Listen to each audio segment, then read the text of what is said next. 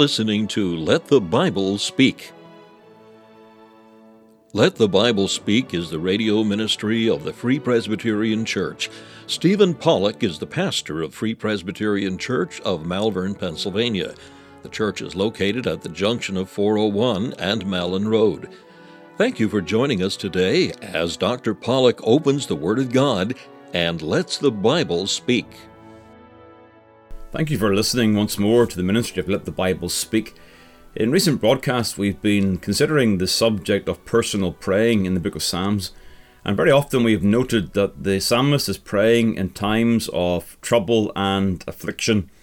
And with that in mind, I thought it would be good to broadcast an excerpt from a sermon based on James chapter 5. In this sermon and in the text, we find that uh, James deals with the subject of Christian patience. What does patience look like? How do we characterize it? It's one of those words that is certainly used differently today than it was used in the time of the scriptures. So I'm going to read from James chapter 5, from the verse number 7, and may God indeed be pleased to bless his word. James 5, verse 7 says, Be patient, therefore, brethren, unto the coming of the Lord. Behold, the husbandman waiteth for the precious fruit of the earth, and hath long patience for it until he receive the early and latter rain. Be ye also patient, establish your hearts, for the coming of the Lord draweth nigh. Grudge not one against another, brethren, lest ye be condemned. Behold, the judge standeth before the door. Take my brethren, the prophets who have spoken in the name of the Lord, for an example of suffering, affliction, and of patience. Behold, we count them happy which endure, and ye have heard of the patience of Job, and have seen the end of the Lord, that the Lord is very pitiful, and of tender mercy. Amen. Thus speaks the word of the Lord. And so in these verses, we see that there are three examples given of patience. There is, in reverse order, the example of Job, then the example of the prophets, and then, first of all, there was the example of the husbandman or the farmer. And what we'll see in our studies today is that these three examples give us a very full orbed and comprehensive understanding of what is expected of us as Christians in the realm of Christian patience. What we also see and must understand is that this patience has as its focus the Lord's return. Many times in the text, James has mentioned the coming of the Lord, or the Lord coming as judge, or the judge standing before the door. And so keep that in mind. We are living in this world, waiting for Christ's return. And in the meantime, we have to be patient. We have to understand what it means to be patient. And it's my prayer that God will help you to understand that through this broadcast today. Let's pray before we come to the word of the Lord. Let's pray and ask for God's help as we consider the scriptures today. Eternal God and our Father in heaven, we thank you once more for the uh, living, in the inerrant word of God. And we pray for those who will listen today that this will be a blessing to their souls. Help them to rightly understand the word of God as they would consider this subject of Christian patience and help us all to live for you in a challenging time. We do wait for the Lord's return. And in the meantime, we pray for grace, the grace that we need to live for Christ. And so bless your word to your hearts today. Bless all who will listen. We do pray and ask these things in the name of our Lord and Saviour, Jesus Christ. Let's look at these three examples of patience. Patience. How do you define patience? What does patience look like in your life? What does it look like in your home life, in your work life, in your church life? Well, I think you'll have different answers to that question. What is striking, at least to me, was striking, is that the three examples that are given here actually give us a very rounded view of what patience looks like in its fullness. Not just in one particular area, but it's in its fullness. First of all, we have the example of the husbandman, verse number 7, or the farmer. He has patience in the sense that he is he's in no hurry. That's one of the ways patience manifests itself. He understands the necessity of waiting for both rainy seasons to occur. Uh, this is an agricultural image that has a very much Palestinian theme. It's not so familiar in our uh, setting, but there were two rainy seasons There was an early rain around October that was useful to prepare the soil and allow the seed to germinate. Then there's a later, a later rain around March time that allowed the seed to, if you like, to plump up and to flourish into full maturity.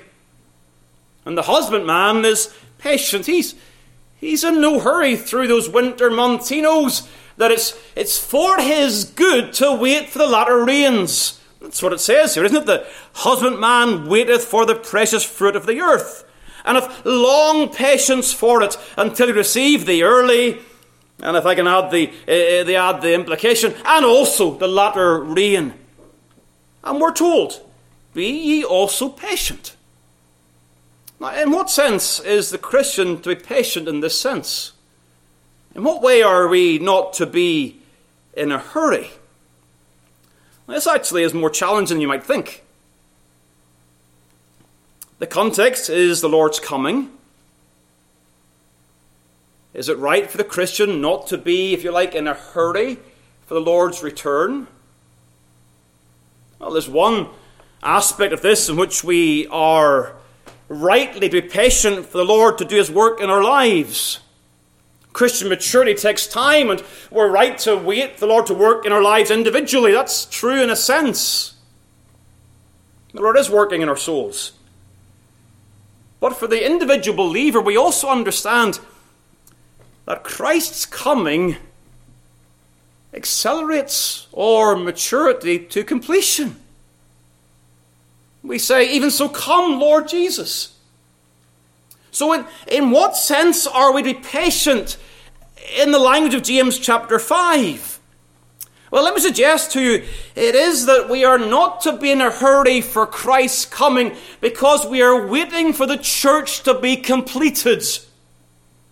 We are waiting for the we're waiting for the precious fruits of Christ's kingdom to come to pass.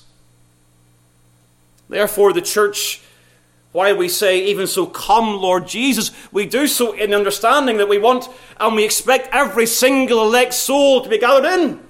And thus we wait because God is also waiting in that sense, isn't He? This word for the husbandman has the sense of being long suffering. And is the Lord not being long suffering in that sense? 2 Peter chapter 3. He's not slack concerning his promise, but is long suffering, not that any should perish. He's waiting for the church to be fulfilled, like the husbandman is, and so we are to be Christ like, we're to be God like in this patience. And I, I must pause and give a word of exhortation to your souls. Do not be impatient in the midst of all the sin of this world. It is frustrating. It is difficult. We see such wickedness all around us, and we want it all to be wrapped up as soon as possible. But be also patient. Wait for the latter rains. Allow God to perform His perfect will in His perfect time, so that the church of Christ does not lack one single living stone. We, we know it's not possible, but at the same time, we are exhorted here to be patient patient. That's the farmer. What about the prophets? Well, they're mentioned in verse number 10. Uh, explicitly told, we're told to take them as an example of suffering, affliction, and of patience. Verse 10 the prophets who have spoken in the name of the Lord. Their patience here is not so much as not being in a hurry, as it is patience in being long suffering. Long suffering is the word that's used here. I have these words that are combined in the original text that have the sense of largeness, of temper, longness, of patience. A long fuse, not a short, short fuse when it comes to those people that annoy and trouble and perplex. This is particularly relevant, of course, to those who James is writing to. They're, they're suffering by the, in the hands of the rich, and they're, they're told, no, Remember the prophets, be long suffering. Uh, there are people, let's be honest, there are people in our lives that annoy us. Be honest about it. I, I can't imagine that none of you have somebody in your life that doesn't cause you some degree of irritation. It's tempting to have a short fuse, isn't it? It's tempting to blow up, to retaliate, to complain, to bring dissent. Well, here, the prophets are those who stand as an example of suffering affliction. And their affliction is so much greater than our trivial petty annoyances. It is tragic that the people in the church cannot, cannot cope with petty annoyances without getting irritated and dissenting and complaining.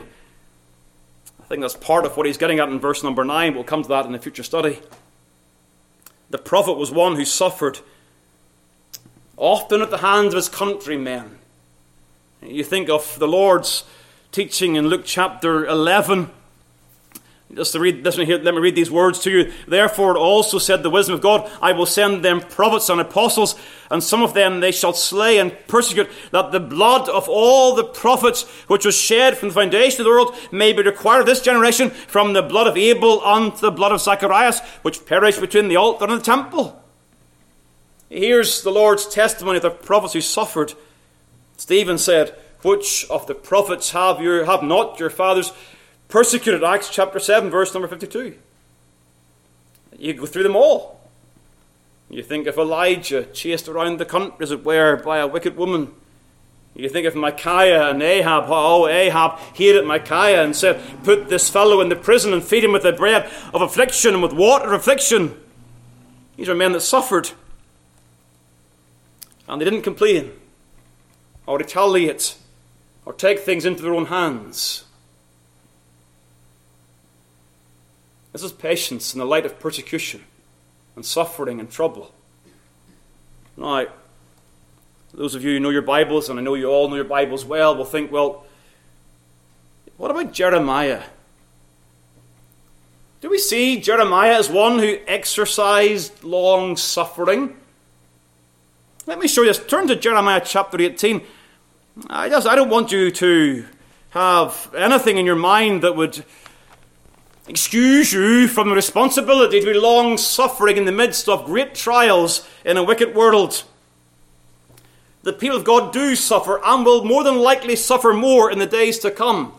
And this exhortation to be long suffering, I believe, will be more and more pertinent in the coming times. And so we see Jeremiah in the chapter 18 and the verse number 18 what do they do? They say, Come and let us devise devices against Jeremiah. For the law shall not perish from the priest, nor counsel from the wise, nor the word from the prophet. Come and let us smite him with the tongue, and let us not give heed to any of his words. That's actually mild. Things get worse for Jeremiah. And what does he do? He says in verse 19, Give heed to me, O Lord, and hearken to the voice of them that contend with me. Shall evil be recompensed for good? For they have digged a pit for my soul. Remember that I stood before thee to speak good for them and to turn away thy wrath from them. Therefore, deliver up their children to the famine and pour out their blood by the force of the sword. Let their wives be bereaved of their children and be widows. And let their men be put to death. Let their young men be slain by the sword in battle. Let a cry be heard from their houses when they shall bring a troop suddenly upon them, for they have digged a pit to take me and hid snares for my feet.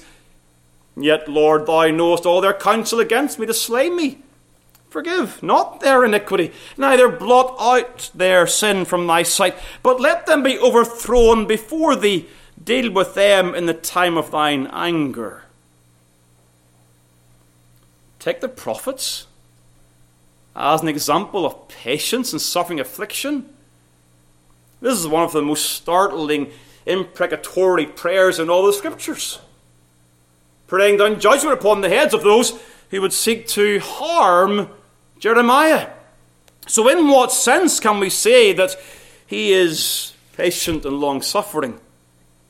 Well, this is the important application to this point. He leaves the matter with the Lord in the midst of all the afflictions, he turns it over to the Lord. He does not take things into his own hands. He's prepared to get on his face before God and say, Lord, here they are. And in the prayers that he offers, he's really praying, he's praying covenantal curses upon those who were his brethren. He's praying the word of God back to God. And so we have the obligation, according to Paul in Romans chapter 12, to recompense to no man evil for evil, provide things honest in the sight of all men, if it be possible, as much as lieth in you, live peaceably with all men. Dearly beloved, avenge not yourselves, but rather give place unto wrath, for it is written, Vengeance is mine, I will repay, saith the Lord.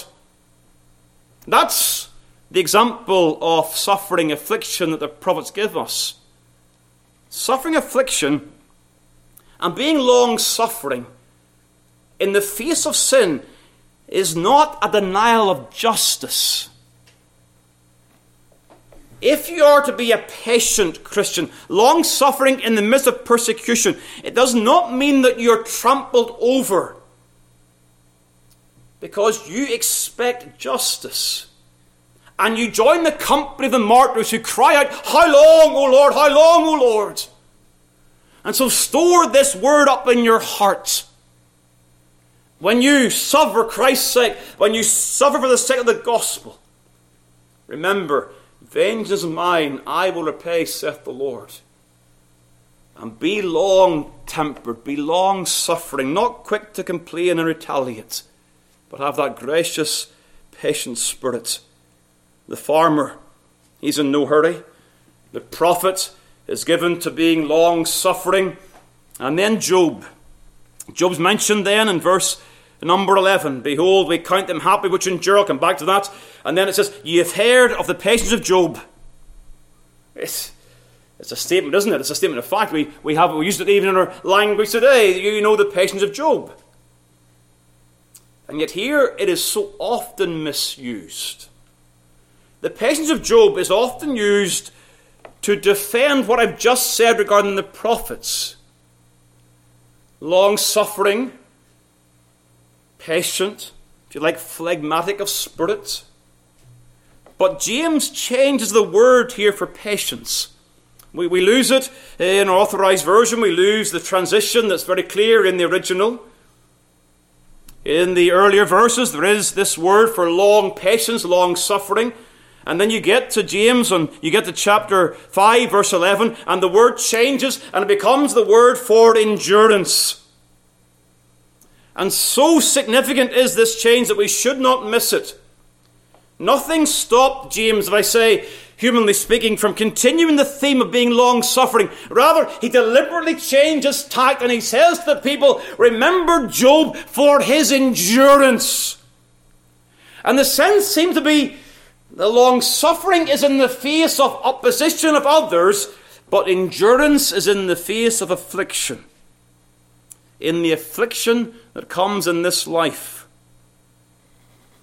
Endurance. How do we respond to afflictions in this world? Well, yes, by being long suffering like the prophets.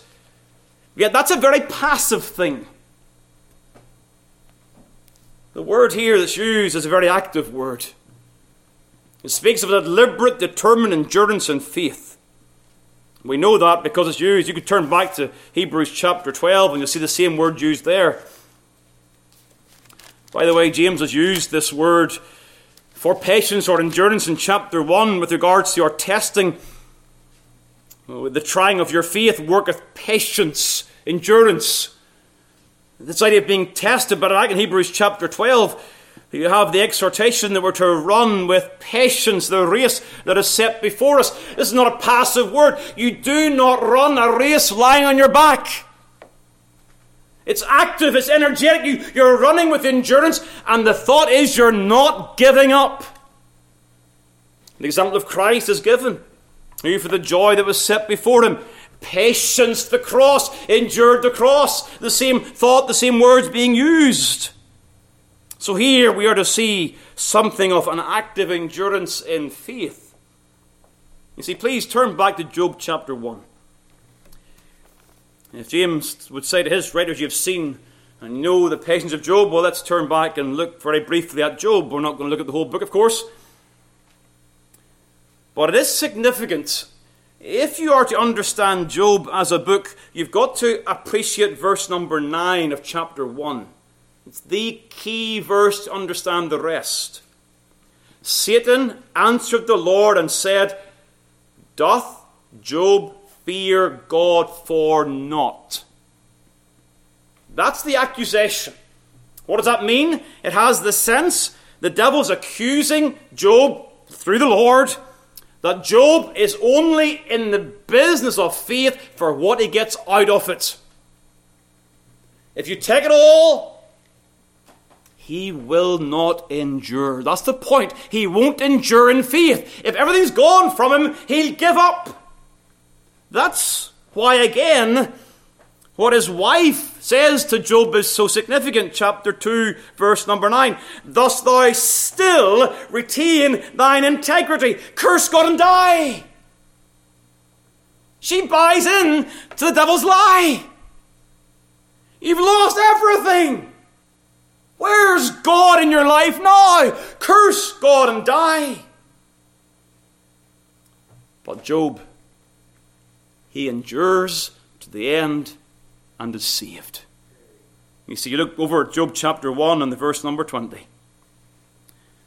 What does he say? Then Job arose and rent his mantle and shaved his head and fell down upon the ground and worshipped and said, Naked came out of, my mother's womb, and naked shall I return. The Lord gave, and the Lord hath taken away. Blessed be the name of the Lord. In all this, Job sinned not nor charged God foolishly. Now, later on, Job has some challenges, some struggles. The path of endurance is a faltering path that sometimes we go forward, we, we slip, we trip, and we tumble, and we struggle to keep going. But Job, he keeps on enduring. And so he gives a word of testimony in chapter 13 in the verse number 5. So the wrong text here, but though he slay me, yet will I trust in him. It's verse number 15. Though he slay me, yet will I trust in him. Here is Job standing the test of faith. His faith is being put to the test, put to the trial, and by God's grace he endures to the end. The devil is a liar from the beginning, and he's lying about, about Job. And Job keeps on believing. He endures in faith despite the affliction. Verse number 11. Behold, we count them happy which endure. Ye have heard of the patience of Job, and have seen the end of the Lord, that the Lord is very pitiful and of tender mercy. How you translate these words will often govern how you interpret them. And here I'm very thankful how the authorized version have kept this text as it is.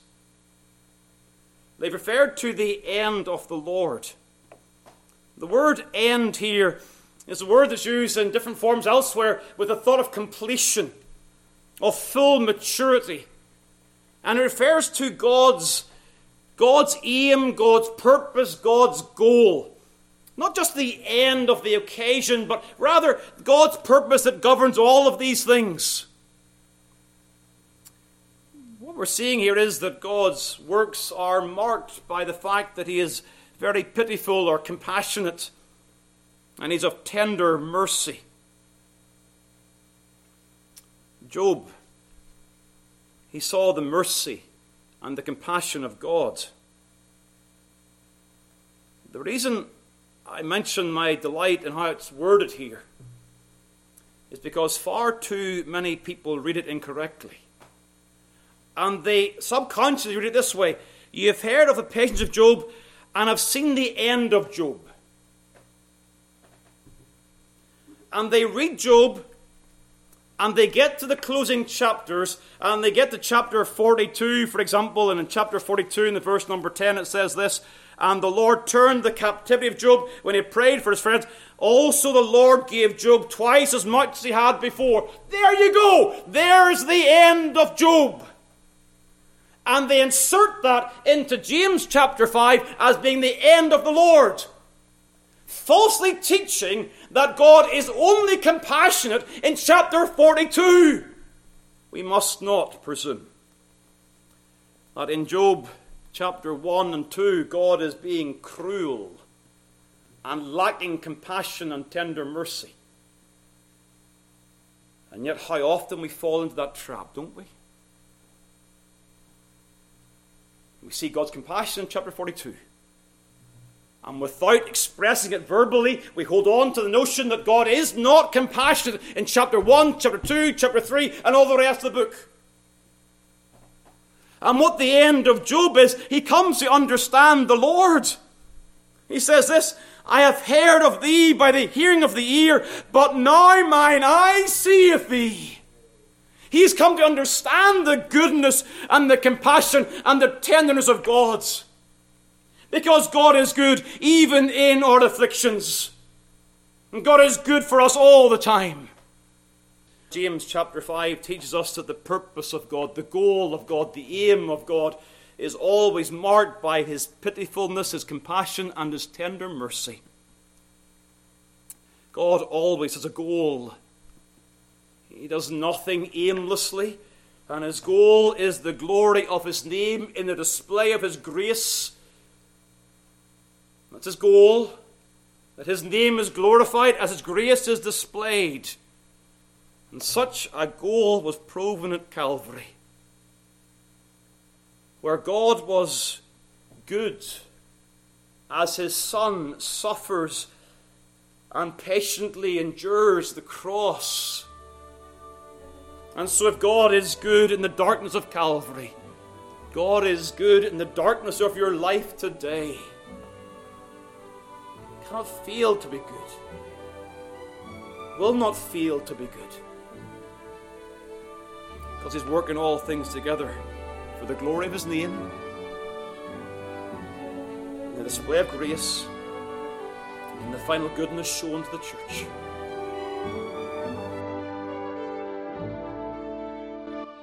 Thank you for taking the time to listen to this episode of Let the Bible Speak from Malvern Free Presbyterian Church. If you'd like more information about the gospel or the church, please call 610 993 3170 or email malvernfpc at yahoo.com. We extend an invitation to all to join us as we worship the Lord each week. You will be made very welcome. The church is situated at 80 Malin Road, Malvern, Pennsylvania, at the junction of 401 and Malin Road. We meet for worship on the Lord's Day at 11 a.m. and 6 p.m. A Bible study and prayer meeting is also held on Wednesday evening at 7 p.m. We preach Christ crucified.